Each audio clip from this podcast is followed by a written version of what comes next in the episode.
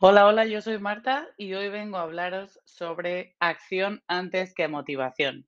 Motivación. Creo que muchos hemos utilizado y hemos escuchado este concepto, que siempre es algo que anhelamos o esperamos para iniciar nuestro camino hacia conseguir nuestros objetivos o metas. Siempre estamos esperando a que llegue la inspiración o la motivación para ponerme los tenis e ir al gimnasio y comenzar una nueva vida. Siempre estamos esperando a que llegue el lunes para que me sienta suficientemente motivado como para cambiar mi forma de alimentarme, etcétera, etcétera, etcétera. El día de hoy lo que queremos es eh, darte herramientas para que no dependas de esa motivación que puede ser tan volátil y que puede fluctuar tanto, sino que a través de pequeñas acciones generes inercia para acercarte a tus objetivos. Entonces, antes que nada vamos a hablar de qué es la motivación. La motivación significa la energía o el empuje que siente una persona para hacer algo. Estar motivado conlleva entonces un ímpetu o una inspiración para actuar hasta lograr la meta deseada. La esencia de la motivación es el hecho de que cada decisión que yo tome tiene una recompensa. La motivación suele venir dada por esa recompensa final de una acción.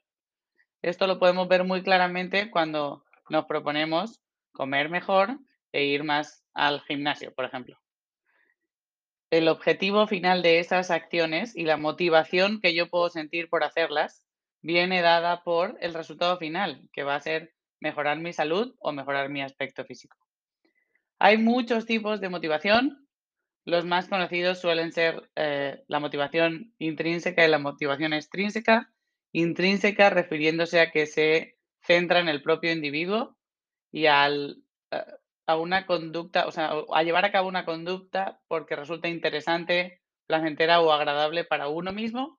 Y extrínseca como aquella que lleva a cabo una determinada conducta con el objetivo de obtener algún beneficio externo.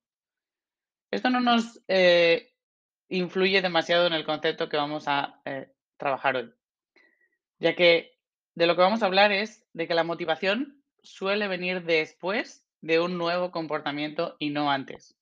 Es el resultado de una acción, no la causa de una acción. Necesitamos entender que el orden en el que nosotros entendemos cómo funciona nuestra acción está equivocado, está invertido. Pensamos que necesitamos inspirarnos para tomar acción. Sin embargo, la acción viene antes que la motivación. Empezar algo, aunque sea con pequeñas acciones, es una forma de inspiración activa en sí misma que produce una inercia de forma natural hacia seguir actuando. El autor James Clear, que ya hemos mencionado varias veces en este programa, llama a este efecto la física de la productividad. Una vez que un objeto empieza a moverse, tiende a mantenerse en movimiento. Eso sucede en las leyes de la física. Si lo comparamos con las acciones, una vez que una tarea se empieza, es más fácil continuar avanzando. Lo difícil o la mayoría de la fricción o esfuerzo en una tarea está al inicio. El arrancar con esa tarea. Una vez inicias esa tarea, el esfuerzo que requiere mantenerla es menor. Es por eso que necesitamos concentrar nuestros esfuerzos en pequeñas acciones que nos ayuden a arrancar o a ponernos en movimiento. Te pongo un ejemplo muy sencillo de esto. Normalmente cuando nos toca ordenar nuestra habitación, lo difícil es empezar a ordenar. Eh, una vez ya estás en ello, no es tan difícil continuar con el proceso. Es por eso que la premisa de hoy es ponte lo fácil para empezar. No gastes energía en otras partes del proceso y automatiza las fases iniciales del comportamiento. Mucha gente nunca toma acción porque pasa demasiado tiempo pensando en cómo tomar acción, dónde, qué situación necesita darse para que yo tome alguna acción. Entonces, ponernos lo fácil, ¿a qué me refiero con esto?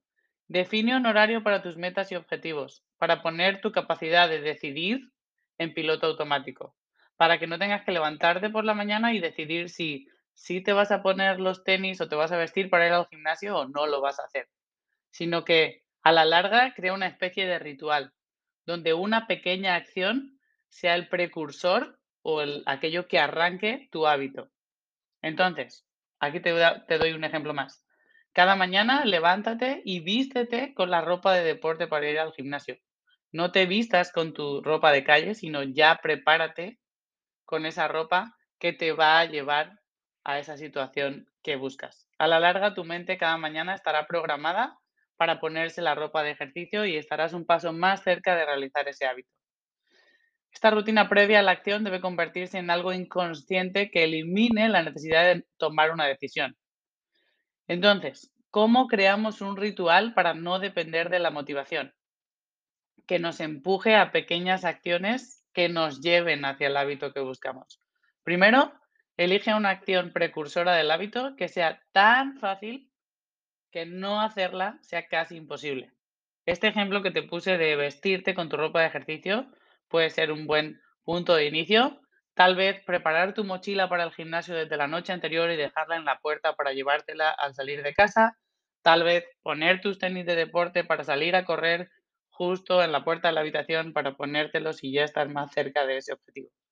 Punto número dos, esa acción debería encaminarte hacia el objetivo o hábito. La acción que hagas, por pequeña que sea, debe acercarte a la acción final más grande. Y por último, el patrón, el patrón debe repetirse y ser idéntico siempre. No elijas una acción que puede variar en función de si llueve o no llueve, de si dormiste más o menos, o si es, de si es lunes o si es miércoles. Elige algo que sepas que va a suceder cada día, como el hecho de que el sol salga por tu ventana o que anochezca en la noche. Espero que esto te haya servido y que te ayude a elegir algunas pequeñas acciones que te acerquen a tu objetivo final.